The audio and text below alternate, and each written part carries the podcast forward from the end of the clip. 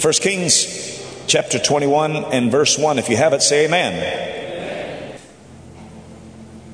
And it came to pass after these things that Naboth the Jezreelite had a vineyard, which was in Jezreel, hard by the palace of Ahab, king of Samaria.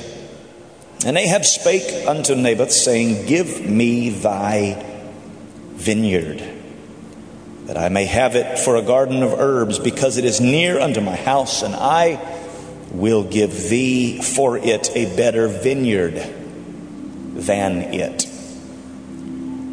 Or if it seem good to thee, I will give thee the worth of it in money. And Naboth said to Ahab, The Lord forbid it me that I should give the inheritance of my fathers unto thee. And Ahab came into his house heavy and displeased because of the word which Naboth the Jezreelite had spoken to him. For he had said, I will not give the inheritance of my fathers. And he laid him down upon his bed and turned away his face and would eat no bread. The story goes on. Jezebel comes, she talks to him, she concocts a plan, she manipulates, she usurps Ahab's authority, she does things under the table and in a sneaky manner and fashion.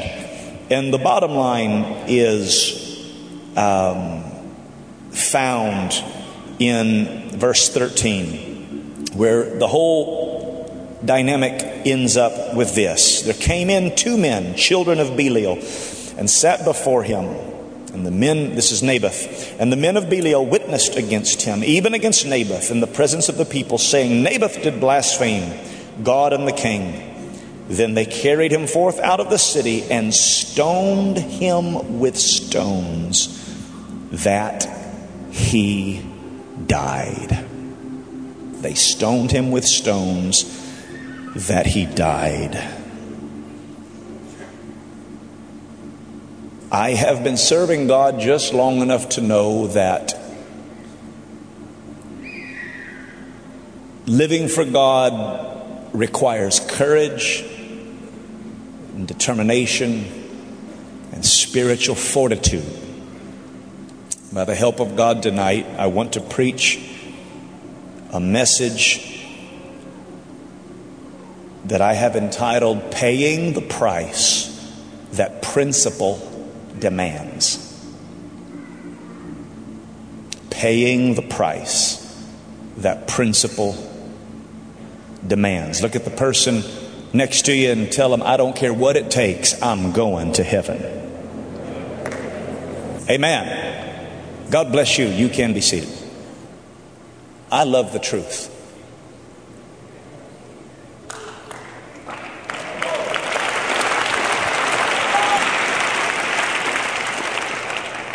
The longer I live, the more that I see, the more I yearn for the simple things, for the things of God for spiritual things. And what I took for granted as a young man, I have learned to treasure more and more daily as I have grown in God. And I've come to the conclusion that I simply love the truth.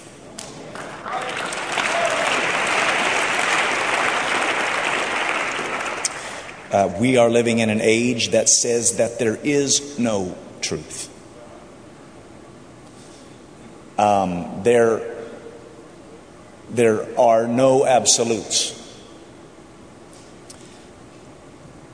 That there is no objective meaning, but what is right for you is not necessarily right for me and we'll agree to disagree. And you go to heaven your way, I'll go to heaven my way. There's many paths, we're all going to the same place. And universities are filled with that. Hollywood pushes it relentlessly.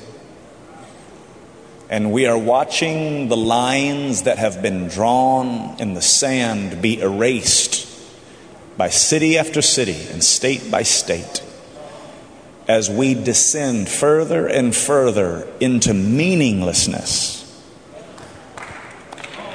I love the truth.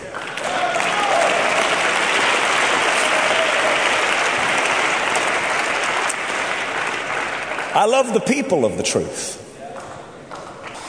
Amen.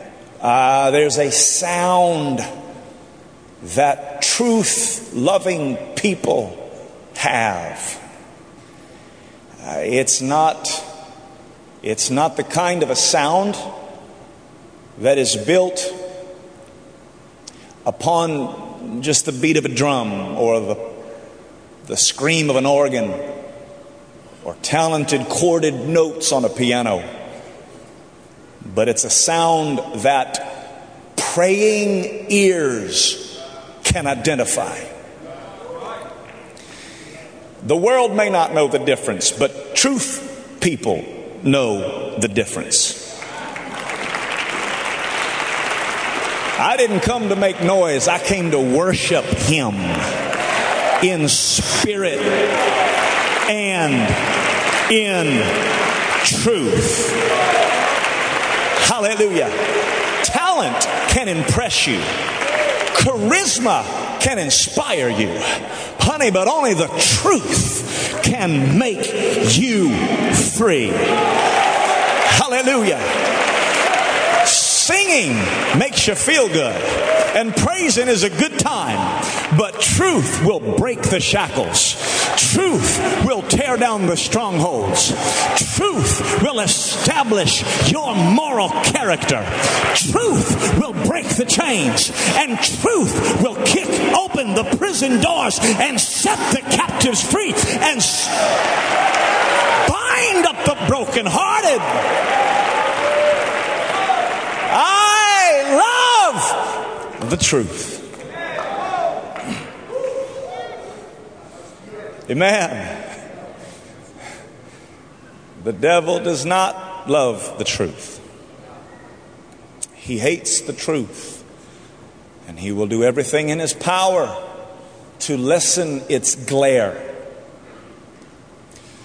to lessen the bright shining of God's truth, to move the spotlight of God's judgment away, to murky the waters, to obfuscate, to, to hide, to disseminate, to confuse. He, he is a liar. And he is not only a liar, he is the father of lies. And there is no truth in him. He was a murderer from the beginning. Amen. But I'm glad I'm in a church that still loves the truth. Nobody can sing like truth preaching people. Nobody can worship like truth preaching people. Nobody can pray like truth preaching people. Hallelujah. Nobody can have church like the one God Jesus named people can. He said, Let the redeemed of the Lord, let them say so, whom he hath redeemed out of the hand of the enemy. I want to know if on a Thursday night there's some apostolic young people that can say, I don't want the show, I want the truth. I don't want the games, I want the truth. I don't want the deception and the lie that the world tries to pawn off on my generation. Give me the whole truth. The... Nothing but the truth. Young person, your marriage will not survive without the truth.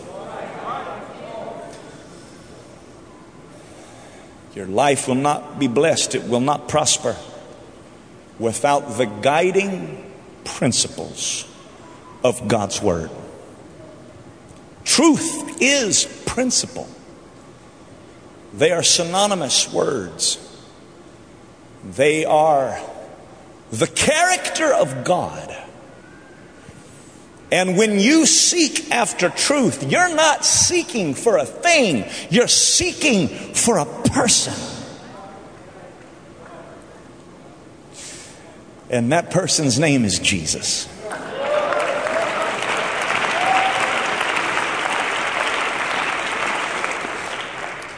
Now, you know people like this, and I know people like this. We're living in a world of skepticism. We are living in a world of sarcasm. We're living in a world that has been lied to so often. They have seen so many, so many televangelists fall. So many quote unquote Christians profess and then fall short. We are living in a world that is extremely skeptical of the things of God. This isn't something to get down about because the darker that gets, the brighter the real church shines. We don't need to hang our head down. We need to get our heads up. We need to get our hands up. We need to lift up our voices and say, This is what the real church looks like. There is a real church. There is a real truth. Not a truth, the truth. A specific truth. Hallelujah.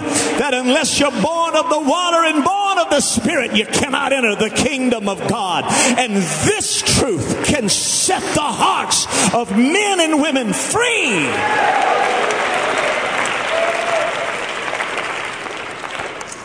Amen. You know people like this. Oftentimes they are good folks. They are hardworking folks. They are responsible folks. Hardworking, responsible people who are skeptical of the church world because they've been hurt.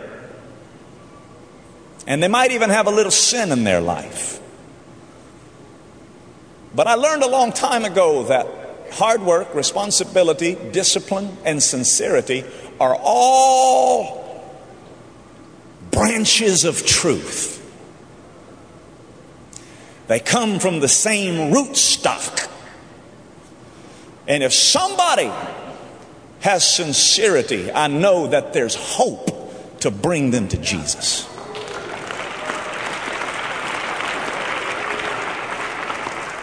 Oftentimes, they will be skeptical of the religious world, and rightly so, because the religious world, the secular religious world, they don't have the answers. They're falling apart. They are losing battle after battle after battle because you can't mock God's word for decades and then try to stand up when it touches something that you think goes a little too far. The only thing that can stand up against the world is the real church.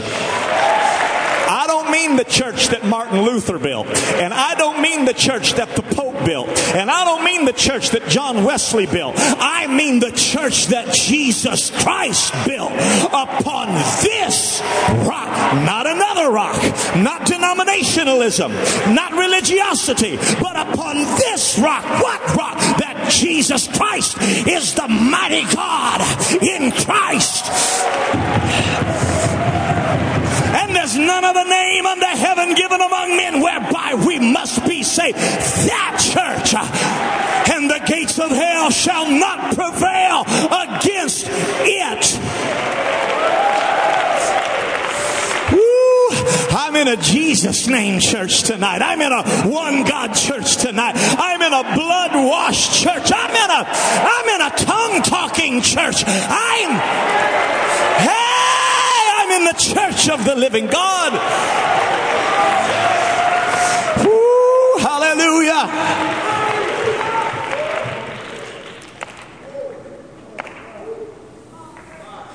Amen.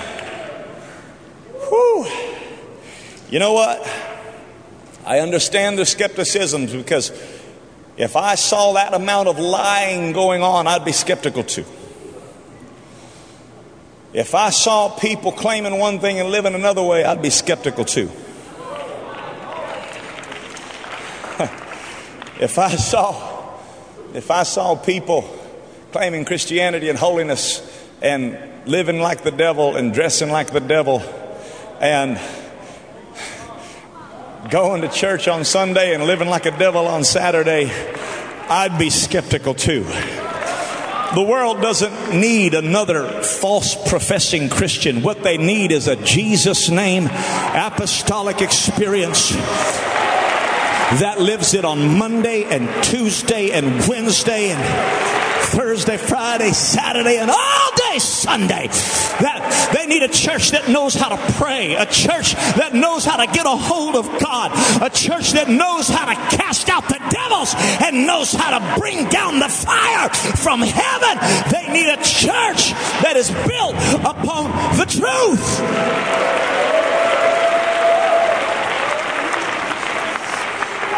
Amen.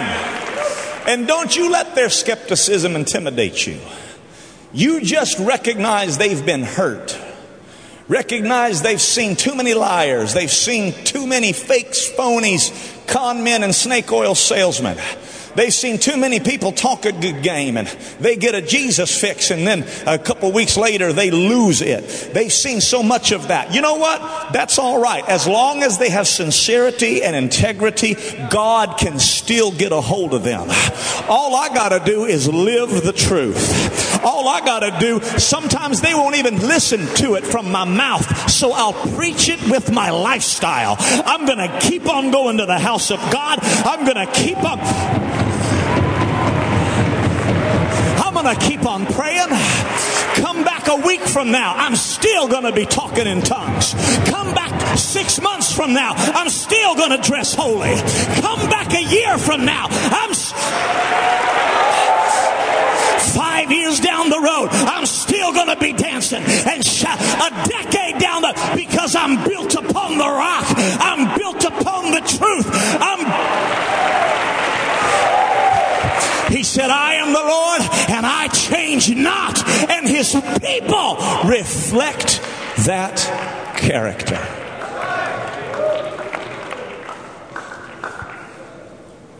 I'm talking about the truth.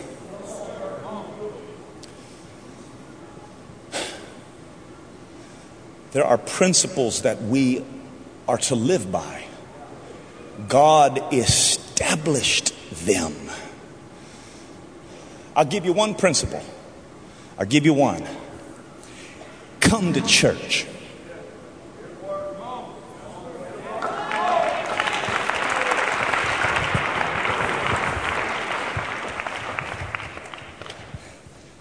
I'm preaching to young people tonight. One of the greatest lessons you can learn is get to church. There's going to be some young people that walk out of here that don't remember one word I say. Maybe you might walk away and 10 years from now be at the lowest point of your life. I want you to remember this one point get to church.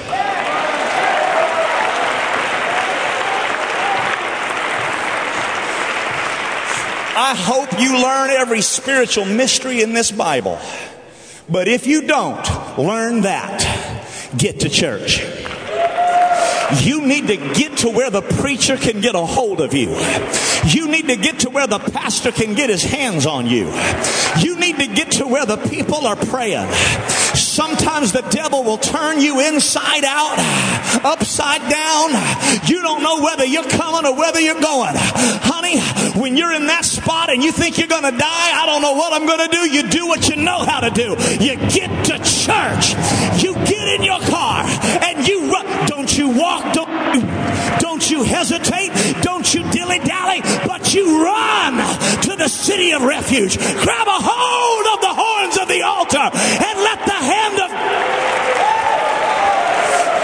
Come on. You need to get to where they can bring down God's power. You need to get to where they can cast that devil out of you. You need to get to church.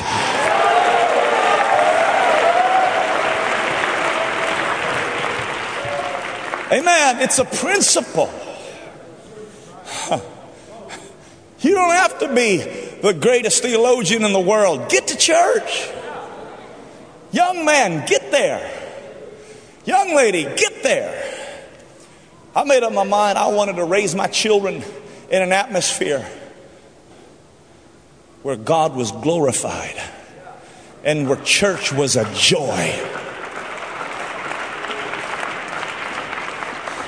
I didn't want church to be a place where they got beat up. I wanted church to be a place where they got healed and where they got delivered and where they got set free. I wanted the church to be a place where the angels of the Lord encamp round about them that fear him. Hallelujah. Church, this is a principle. Amen. J- just get there. I know folks that don't know a scripture from a hole in the ground. I know folks that don't know Acts 2:38, don't know John 3:5, don't know Acts 4:12, don't know, aren't worried about it. All they know is they need something.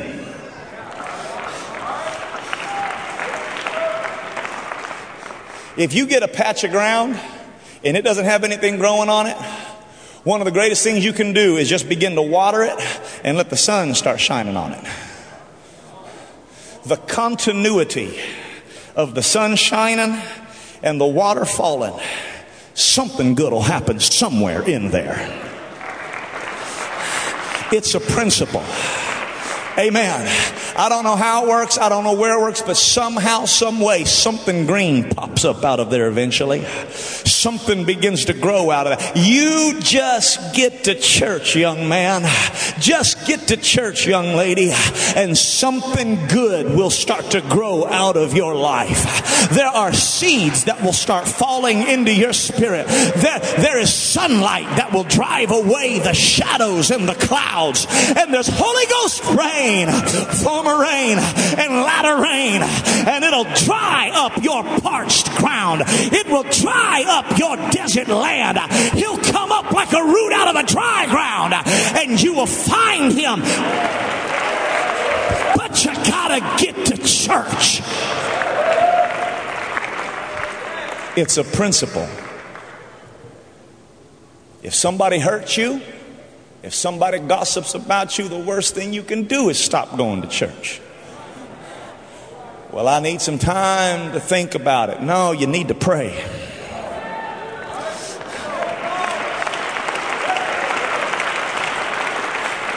How many got the revelation that thinking's not praying? Well, I need to go pray about it. Then you start thinking about it. You work yourself up into a lather over what somebody said, what somebody did, how they said it, where, what they did, how they did it. You, you get yourself in trouble. Thinking's not praying. Amen. You need to get to church. Don't stay home. Don't let your ground dry up. The devil likes dry places. A spirits cast out, he goes looking for rest in dry places. Hallelujah. He loves people who stay home from church. He loves people who start to get bitter and he loves people that start to hang around backsliders. The worst thing you can do is leave the church. Come on, young man, young lady, make up in your mind. I was glad when they said unto me, I might be going through the worst thing in my life. My parents might be breaking up. My family might be falling apart. Everybody might be betraying me, but I'm going to the house of God. I'm going to the sanctuary. I'm running to the city of refuge. I'm sorry. The name of the Lord is a strong tower, and the righteous runneth into it, runneth into it, runneth into it, and they are safe. How many people have found refuge in the church? It's just that simple. Principles are simple. They're simple. Prayer is a principle. It's a principle. I think the devil tries to imitate God. I think the spirit of Antichrist tries to imitate God. And the devil will give you his counterfeit for the real thing. God's omniscient. He knows everything. He knows everything. He knows the end from the beginning. I believe the devil is trying to imitate that. And with Google and Yahoo, and logarithmic mathematical,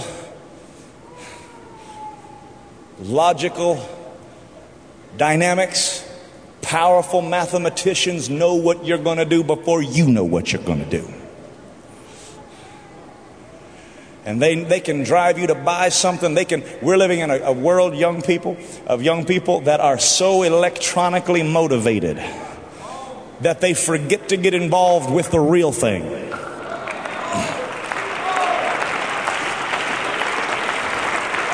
and i'm not preaching against electronics i'm not preaching against the internet or anything like that i am just telling you that prayer will beat texting any day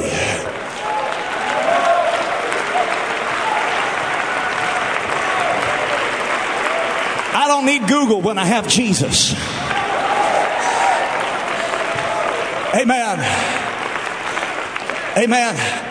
We're living in a world that wants to be a welfare society. They want to heal you, they want to provide for you, but Jesus is my healer, and He is my provider, and He is my sustainer, and He is Jehovah Jireh. And what the world is trying to do, I'm sorry, Jesus is able to do it a whole lot better. I want to get a hold of the things of God because they are fundamental. They are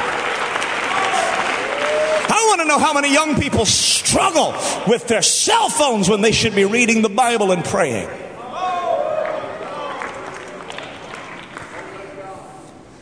Amen. How many hours are spent busy with other things?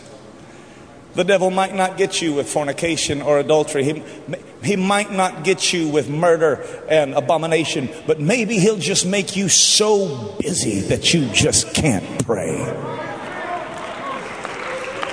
He will dry up your prayer time. Uh, I'm telling you, there's power in prayer. The effectual, fervent. My God, I can't let the devil rob me of my fervency.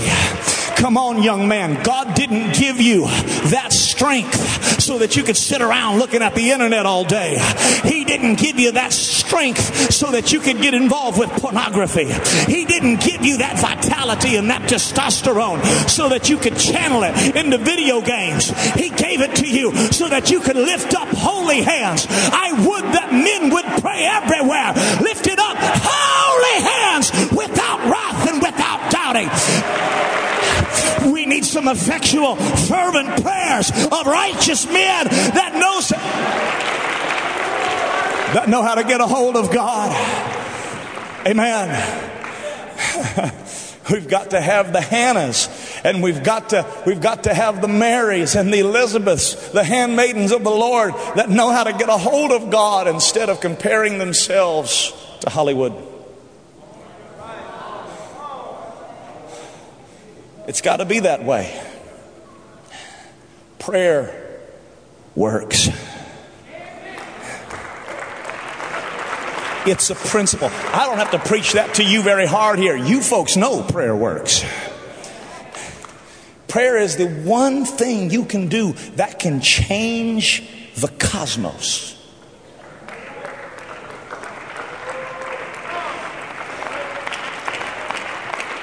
There are people in this place tonight that would not be here without prayer.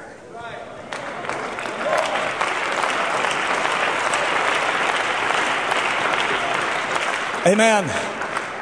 Youth oftentimes doesn't understand the need for prayer. They're so busy, they're going, they're doing. You can accomplish more in a prayer room than you can in all your running around in a day.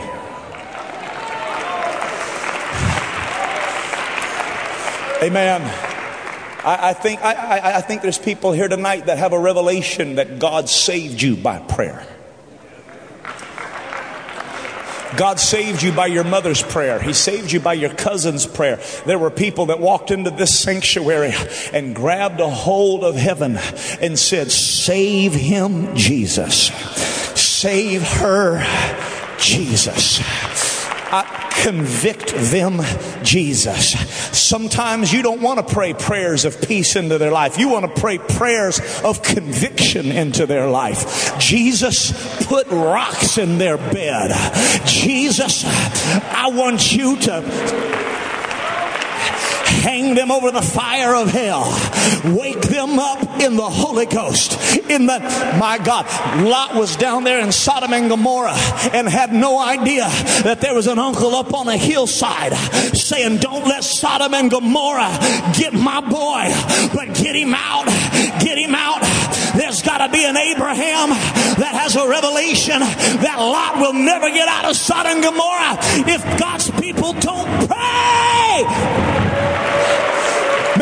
Some lots in the church tonight that are here because some Abrahams knew how to get a hold of God. Prayer is a principle. Amen. Solomon dedicated the temple. Had a preacher friend of mine, and he was talking to me the other day. He pointed this out to me. He says, Solomon, he dedicated the temple, and when he dedicated it, he said, he said, Lord, we're a sinful people. We're bringing sacrifice to you. And I want to pray. And he prayed one of the most eloquent prayers you'll ever find in Second Chronicles chapter 6. He, he, he, he, he said, Lord, if we go to battle and we've sinned against you, then, and our enemies smite us and overcome us, if we will turn towards this place and pray, would you hear? And would you forgive? And would you help us? And Lord, if your people, if they if they sin and you shut up the heavens and it doesn't rain and there's famine and the, the ground breaks and, and cracks and is dry and crops can't grow, if your people will turn towards Jerusalem and if they'll, if they'll pray, would you hear and would you help them? Prayer works.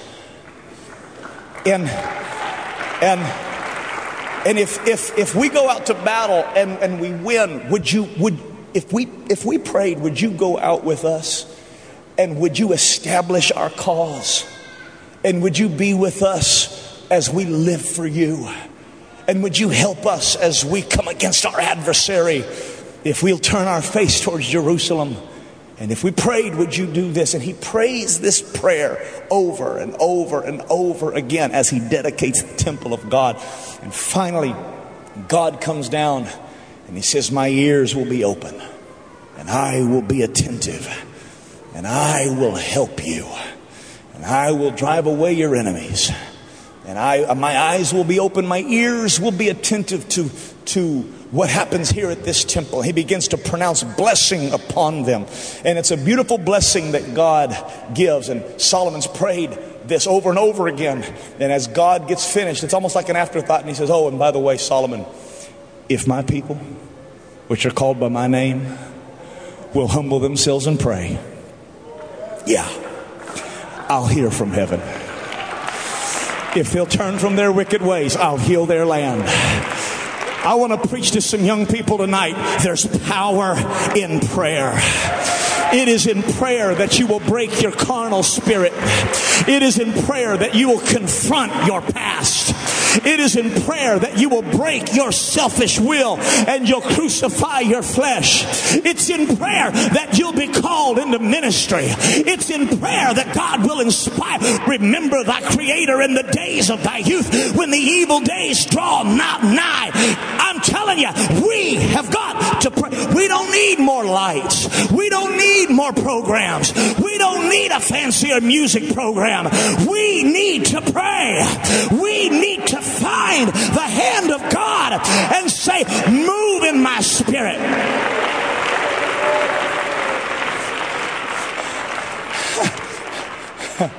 Move in my youth group. Move in my family. The devil hates principle. I'm reminded of the story of the preacher who prayed. And, and the devil will tell you prayer doesn't work. He'll tell you prayer is a waste of time. But when you pray, the Bible says that you, you can actually shut up heaven and you can open it again if it's in God's will. Elias was a man subject to like passions as we are. Prayer has power. Young people have to get this revelation. Prayer has power. A lot of times your problem's not a devil problem, it's a carnal problem. And you just, the answer is not some big spiritual exorcism. You just need to find a prayer room and cast the flesh out. You got to crucify the flesh. You, you don't have a devil problem, you got a flesh problem. And, and that attitude and that spirit and that, that, that temptation, it will die if you pray. Hallelujah. I'm not preaching anything deep. I'm telling you it's a principle. It's a fundamental truth that every young man and every young lady must get, and you must get it now.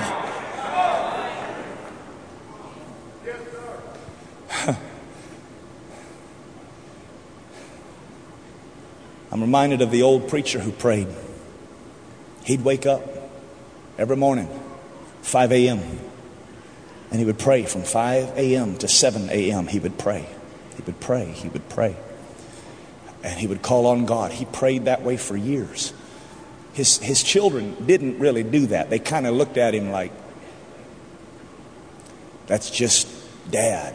Then his grandkids kind of looked at him, and that was just grandpa. And they honored him for it and they respected him for it, but they didn't really duplicate it.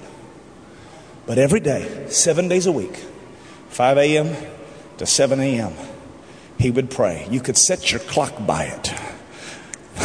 there's something about faithfulness and there's something about prayer that gets a hold of him. I know that's not glitzy. I know that's not glamorous. I, I know that there's a lot of people that think they can skate by on charisma and good looks and talent. And, and there's a lot of people that can play the piano and they don't pray. But I would rather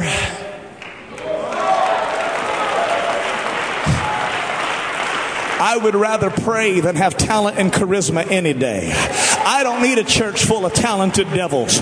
I need a church of praying people that know how to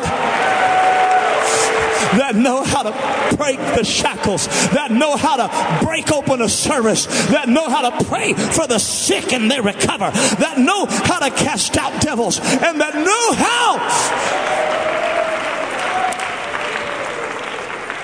He would pray, he would pray, he would pray, he would pray. I don't mean for a year or two years, I mean for decades. And one day he had an aneurysm. There was a blockage of some kind. There was a weakness in one of the one of the veins in his head.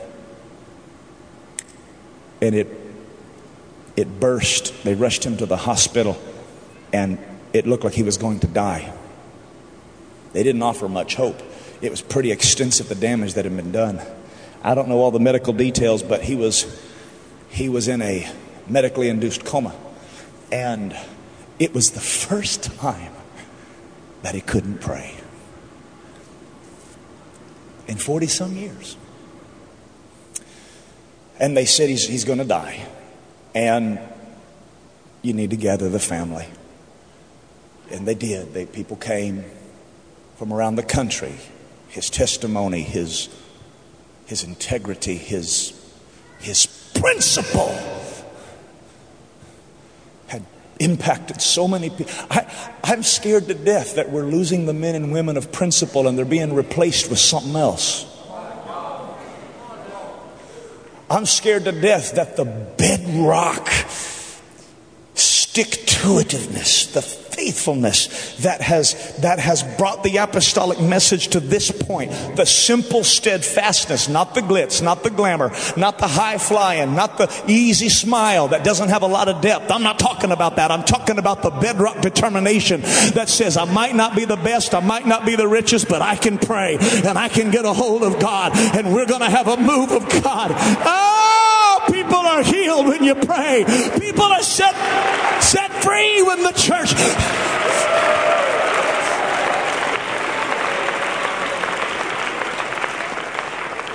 the Spirit of God will fill the temple when you understand the principle of prayer. And here they came. People who loved him. Even the hypocrites showed up. Because even hypocrites know praying people. they won't come to church, but when they get cancer, they don't go to the false prophet. Uh uh They see principle. They might not like principle, but they understand principle. And they're not going to go to the greasy grace place. And they're not going to go to the easy believism place. They're going to go to the holiness place. They're going to go to the people that live it on Monday, Tuesday, and through Saturday. They're, they're going to go to the place where the fire falls. They're going to go to the place that they might have ignored all that time. But principle can even speak to a hypocrite.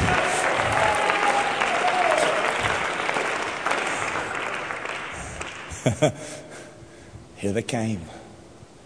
And they gathered around and they understood a patriarch could possibly die. And they all got there. They gathered around, and a funny thing happened. He didn't die. He just laid there. People had to go get hotel rooms, and they, they knew it was going to be any time. But the next morning, from 5 a.m. to 7 a.m., his vital signs improved.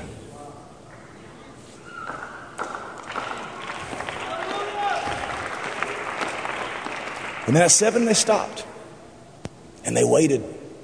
Went back to the hotel room, and the next day, from 5 to 7 a.m., they improved a little more. And the next day, 5 to 7. And every day for the next week and a half, from 5 a.m. to 7 a.m., those vital signs grew stronger and stronger until one day, oh, about 8 o'clock, those eyes popped open. And he sat up in bed. He said, What are y'all doing here? They said, We're just waiting for you to die. He said, Oh, I hated to waste all your time. He said, But every morning from 5 to 7 a.m., an angel sat in that chair right there and told me, You've been here for 45 years with us and we ain't going to leave you now. Hallelujah. I'm trying to tell somebody there's power in prayer. Come on, young man. Don't you wait until you're in a car accident before you learn how to pray. Don't you wait until you've wrecked your marriage until you learn how to pray. Don't you wait until you've wasted your finances until you learn. Don't you wait until you lose your teenager before you learn how to pray. You've got to learn to pray now.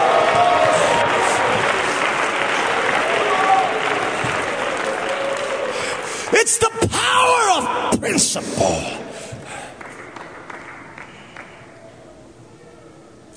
Hallelujah. The wicked always underestimate the value of principle.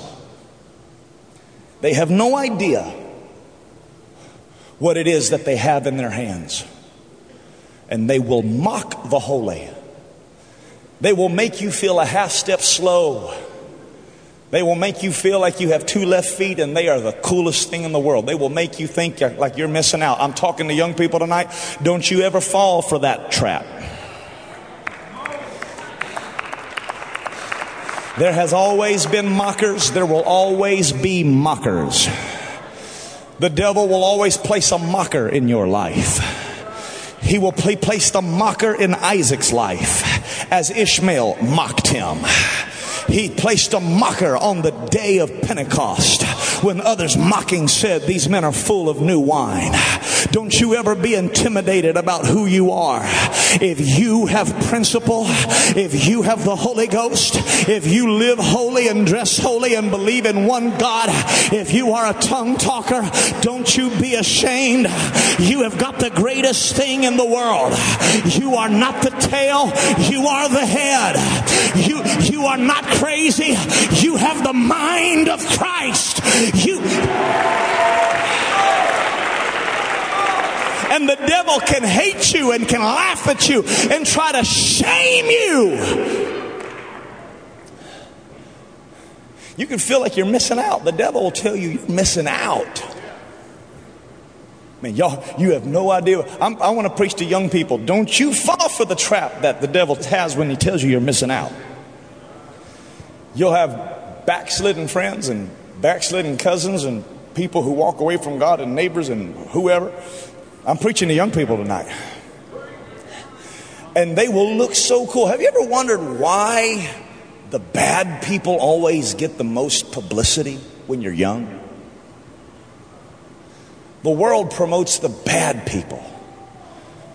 And, and, and, and I don't know what it is because they're called popular when they're young and they're, they, they seem like they have a dangerous edge when they're young. And for some reason, too many people allow the wrong influences to gain power as, as they flout authority and they, they do things they know they're not supposed to do. And for some reason, there's a, a, a sinful magnetism that comes with that. They're called cool and popular when, when they're young. They're called criminals and losers when they get old.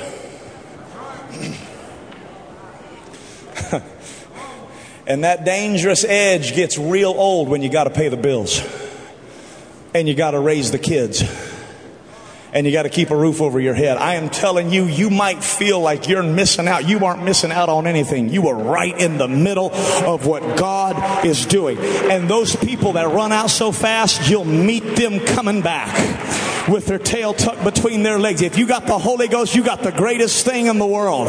You have got the greatest power the world has ever seen. Don't you let the devil mock you. If he tries to make you feel crazy, just shout a little bit louder. Clap your hands a little bit louder. Leap a little higher. Talk in tongues a little bit longer. Hallelujah. Michal looked at David and said, You look crazy. He said, Honey, you ain't seen nothing yet. I'm going to shout more. I'm going to dance more. I'm going to sing more. I'm going to. Sh- hey! I'm not ashamed of the gospel of Jesus Christ. It's the power of God. The power of God. And it's the only thing that matters. It's a principle. It's a principle. I, I've lived long enough to see that principle wins every time. There is a spirit in our world. I don't want to preach a lot longer, but I want to get the point across. There's a spirit in our world that hates principle, that hates truth. It, it, wants to knock you out of prayer. It wants to knock you out of the simple act of reading your Bible. You'll be so immersed in electronics and video games and all kind of, and you, you won't even be able to sit still and read one chapter.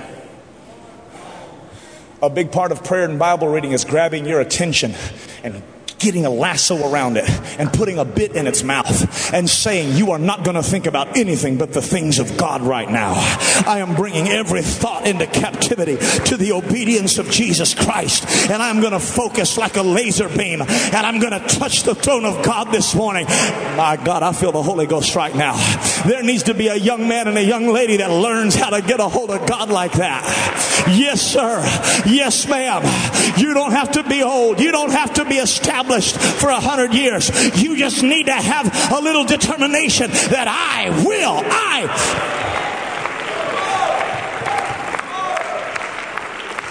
Ooh, hallelujah. I, I'm as holy as I want to be. You're as holy as you want to be. Well, the devil's so tough, Brother Urshan. I just don't think, don't, don't give me that. You are as anointed as you want to be. If you will live by principle, there is no devil in hell that can make you do anything. Most of the time, if you don't have control of yourself, it's not a devil problem, it's a lack of prayer problem. You get in that prayer room and you grab a hold of those devils and you say, You're not going to control me anymore. I'm getting you underneath my feet in Jesus' name. I'm getting those attitudes. You don't control me, I control you in the name of Jesus Christ. You are not going to torment me one more second. You are not going to play with my mind one more. I am not going to backslide. I am not going to give up. I am not going to hang around that crowd. I am. hold of it. Grab a hold of it.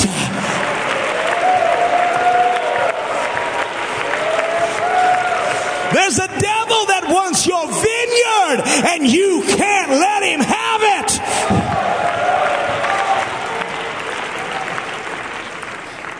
The more you stand on principle, the more the spirit of this world will hate you. You're feeling it right now. There are things being changed right now that people never thought would be changed. And it's going to take a praying church to overcome that. There is a spirit of this world. There's a spirit of sensuality and seduction. The Bible says that Jezebel and Ahab came against Naboth. They come against the man of God. There has to be a man of God that stands his ground and says, There is no selling point. There is no price that you could ever pay me because I have the most precious thing in the universe.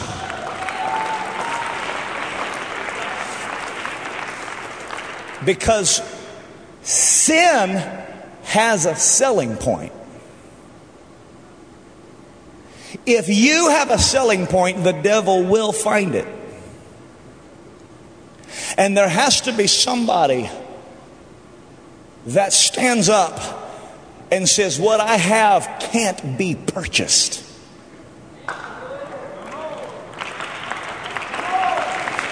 You can't have my prayer life.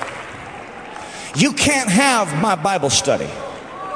You can't have my church. You can't have my preacher. Uh uh-uh. uh You can't have my marriage. Uh uh-uh. uh You can't have my morality. Amen. I am sold out. I am fully vested. I am fully entrenched. This is my heritage. This is my life. This is my eternity.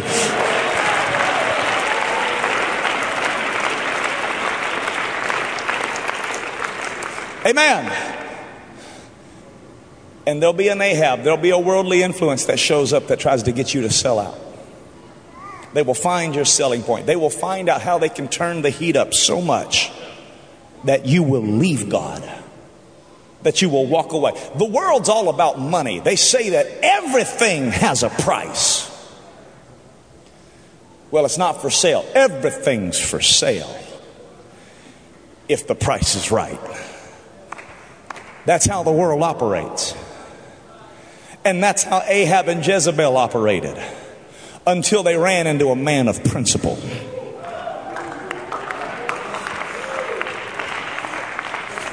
Because principle don't have a selling price. You don't have enough money to pay me off. You don't have enough influence to intimidate me.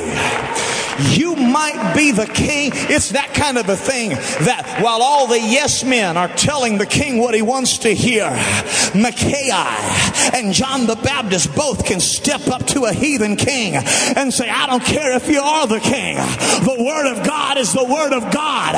And you might kill me, but I'm not selling out. This is my vineyard. This is my stand. I, this is my mountain that I'm ready to die on. I'm ready to pay principle's price.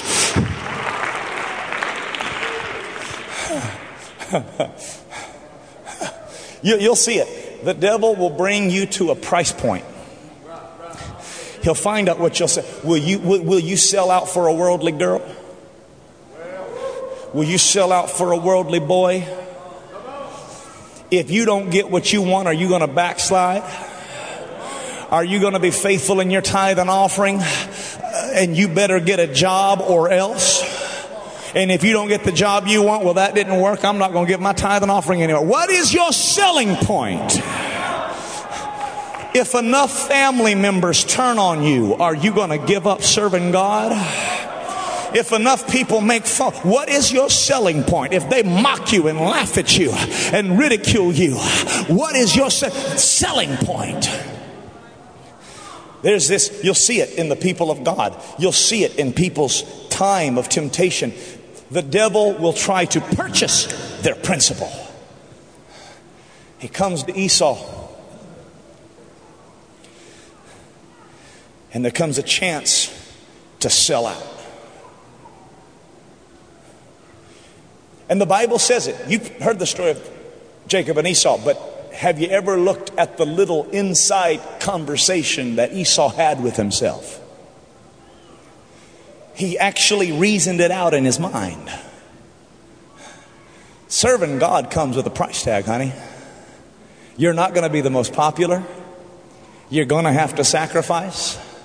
It's not always going to be a bed of roses. It's going to get tough. It's going to get rough. But he that endureth to the end, the same shall be saved. Hallelujah. It's not given to the swift. It's not given to the strong. Hallelujah. There is no selling point. He, he, he, he, he looks around and, and Jacob says, Give it to me. I'll give you a bowl of soup. I'll give you a bowl of pottage. And, and Esau, he actually says, What good will the birthright do me if I die? I got the answer to that question. It'll do you a world of good, brother. Hallelujah. That's the whole reason why I got this thing is that when this life ends, the next life starts. Hallelujah.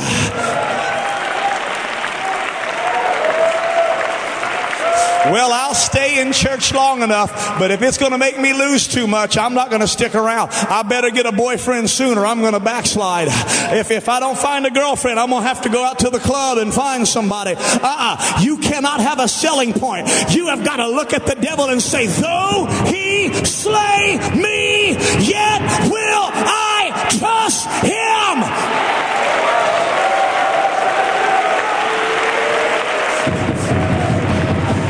I get it, hallelujah. If I don't get it, hallelujah. The Lord giveth and the Lord taketh away.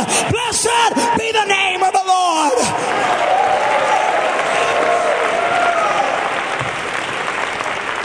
Principle doesn't have a price. What's your price, Naboth? Is it pornography? Is it comparing yourself to, to worldly young ladies that are sensual and that becomes your definition of beauty? Is that your price? Is it worldly music that you click on after you leave a Holy Ghost service and invite those devils back in that you just cast out?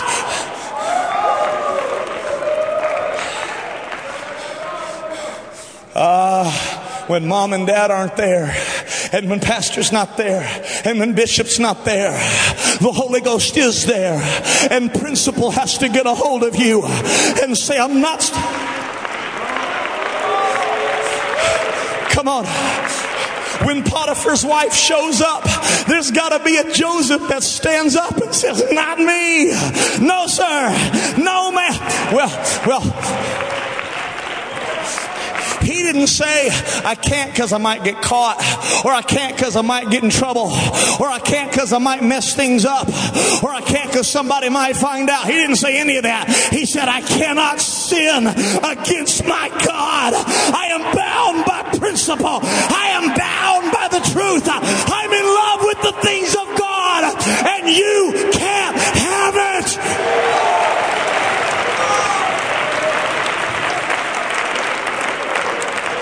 When nobody's watching, I want to praise him anyway. When nobody's looking, I want to praise him anyway.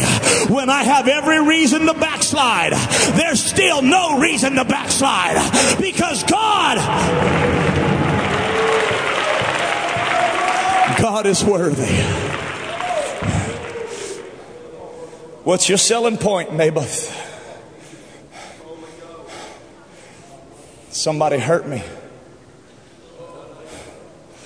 A brother hurt me. My friend betrayed me. Now, here's one, here's one, here's one, here's one. A preacher hurt me.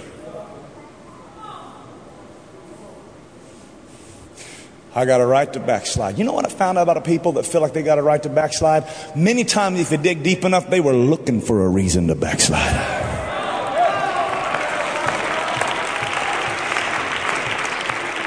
There's got to be something on the inside of you that says, I don't care what they do.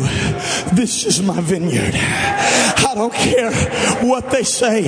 This is what God's given to me. Ahab might be a scoundrel, but that doesn't change the fact that God is great and he's greatly to be praised.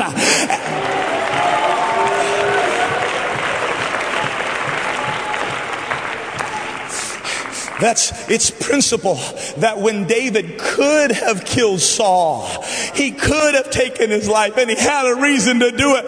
Principle said, no! He's right here. You can kill him. He deserves it. You know what he did. You got it. What's your selling point, Naboth?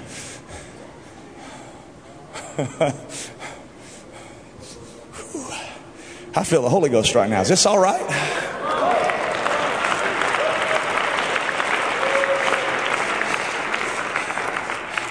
What do you do when your leader's chucking javelins at you? What do you do, Jacob, when, when your boss is robbing you and stealing from you and labeling you a rebel when you know he's not doing right? Oh, they're all hypocrites. I'm never going to I'm never going to follow a man of God again. I'm leaving church. I'm never coming back. That's exactly what the devil wants. Just because there's one hypocrite doesn't mean they're all hypocrites. There is a man of God and principle says, I'm not going to touch the preacher. I'm not going to get bitter. I'm not going to backslide. I'm not going to give up on God. There's people that fail, but God is great and there is a church and I'm not going to let the devil have my faith. I know it's a youth conference, but I'm preaching to adults tonight too. Don't you get bitter where you are. Don't you try to justify backsliding. I gotta find a man of God. I got, because I believe in the principle.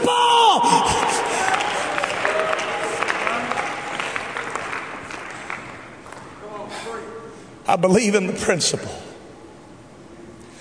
And Jezebel will come and she'll look for your selling point. There's an interior dialogue. What good will the birthright do me? What good will it do me if I die? And usually you'll find out that, that when it comes to giving your all, that's where people sell out. Esau looked at it said, The price is too high. Judas looked at it and didn't value it at all. Judah sold out Joseph. He sold out principle and truth and heaven's plan for a small sum because they have selling points. But that's not how principle operates. If you will give yourself to truth and give yourself to principle, you know that God is in control of everything.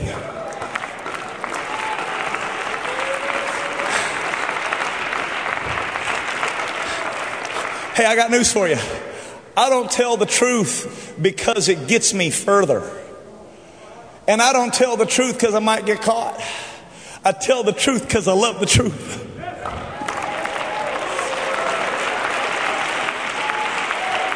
It's the principle. That's just what I do. Well, I'll tell him the truth because it might get me further in life. I might be able to score points. Ah, uh-uh, that's how the world does it. You don't do things according to how they treat you. If they treat you terrible, you tell the truth anyway. Well, I'm not going to love them because they hurt me and I'm going to give back. Now, uh, no, you live by principle. I live by principle. You love because God is love. I'm not loving because how you treated me. I'm loving because I love love. Because I've given myself over to the principle. God is love and perfect love casteth out all fear. I'm in love with the things of God. That's why I tell the truth. That's why I love people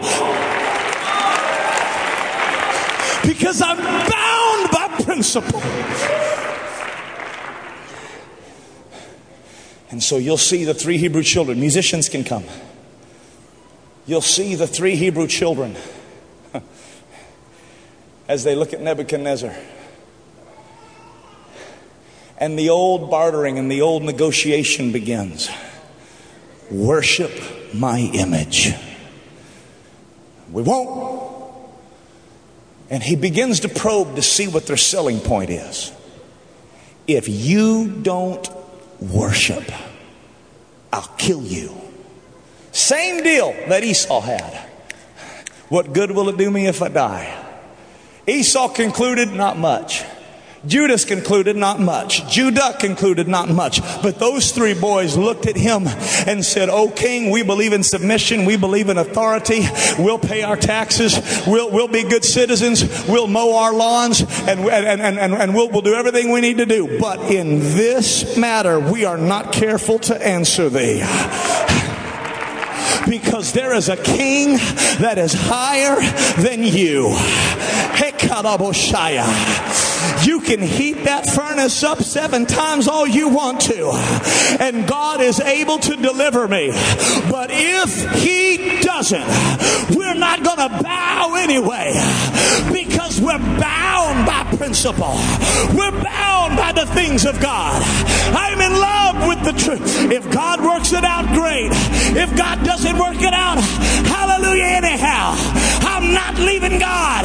I'm not leaving principle. I'm not leaving the church.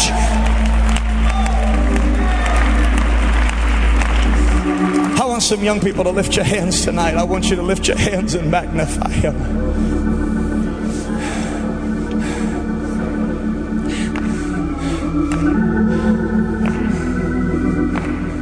There's too many people that come to pay principle's price and backslide and sell out. They used to dance around apostolic altars, but now they they worship a different God. When it came time to pay the price of holiness, they sold out. When it came time to pay the price of Jesus' name, they sold out. And when it came time to pay the price of living separate and apart in a wicked and a perverse generation, they had a selling point. I just want to know if there's a Naboth in the house, if there's a Joseph in the house that can say, I'm ready to give it all. Let's lift our hands right where you're at. I want you to lift your hands and lift your voice. Come on. Young man, I want you to lift up your voice. Pray now. Young lady, pray now. Pray now. Don't you get caught up in the glitz and the glamour. Don't you get caught up in what the world considers popular. Don't you get caught up in it. Don't don't don't don't don't find yourself skipping out on church. Don't find yourself hanging around the fringes. Ah, you've got to live by principle. You've got to pay the price that principle demands. Ah, if you'll pay it, God will reward you. God will help you. You you'll never see him in the fiery furnace if you don't stand on principle principle.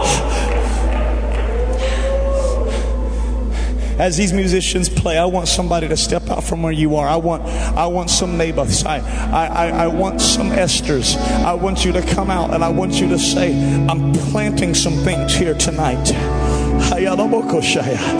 I've seen too many backsliders. I've seen too many people fall by the wayside. This first night of Mid America Youth Conference, I want some young people to grab a hold of principle. I'll pay it. If Jezebel takes my life, I'll pay it. if they if they kick me out, I'll pay it. I'm not going to lie. I'm not going to cheat. I'm not going to cut the corners. No, I won't do it. I'm not going to follow the crowd. I'm not going to, I'm going to pay principle's price. I'm going to give everything I have. Come on. I need to know if there's a little widow woman that can throw in all she has tonight. Can you throw in all that you have? Can you pay principal? Well, man, she didn't give as much the rich guy gave. Well, oh, it's the principle. Don't you get it? She gave everything. And she paid principle's price. Come on, honey, give everything to him.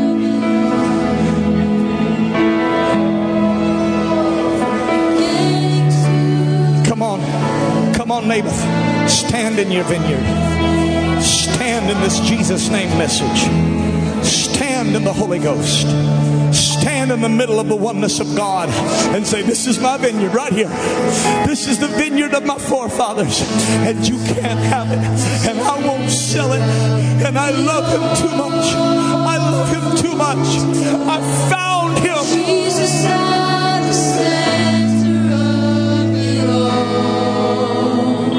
young man. Come on, young lady.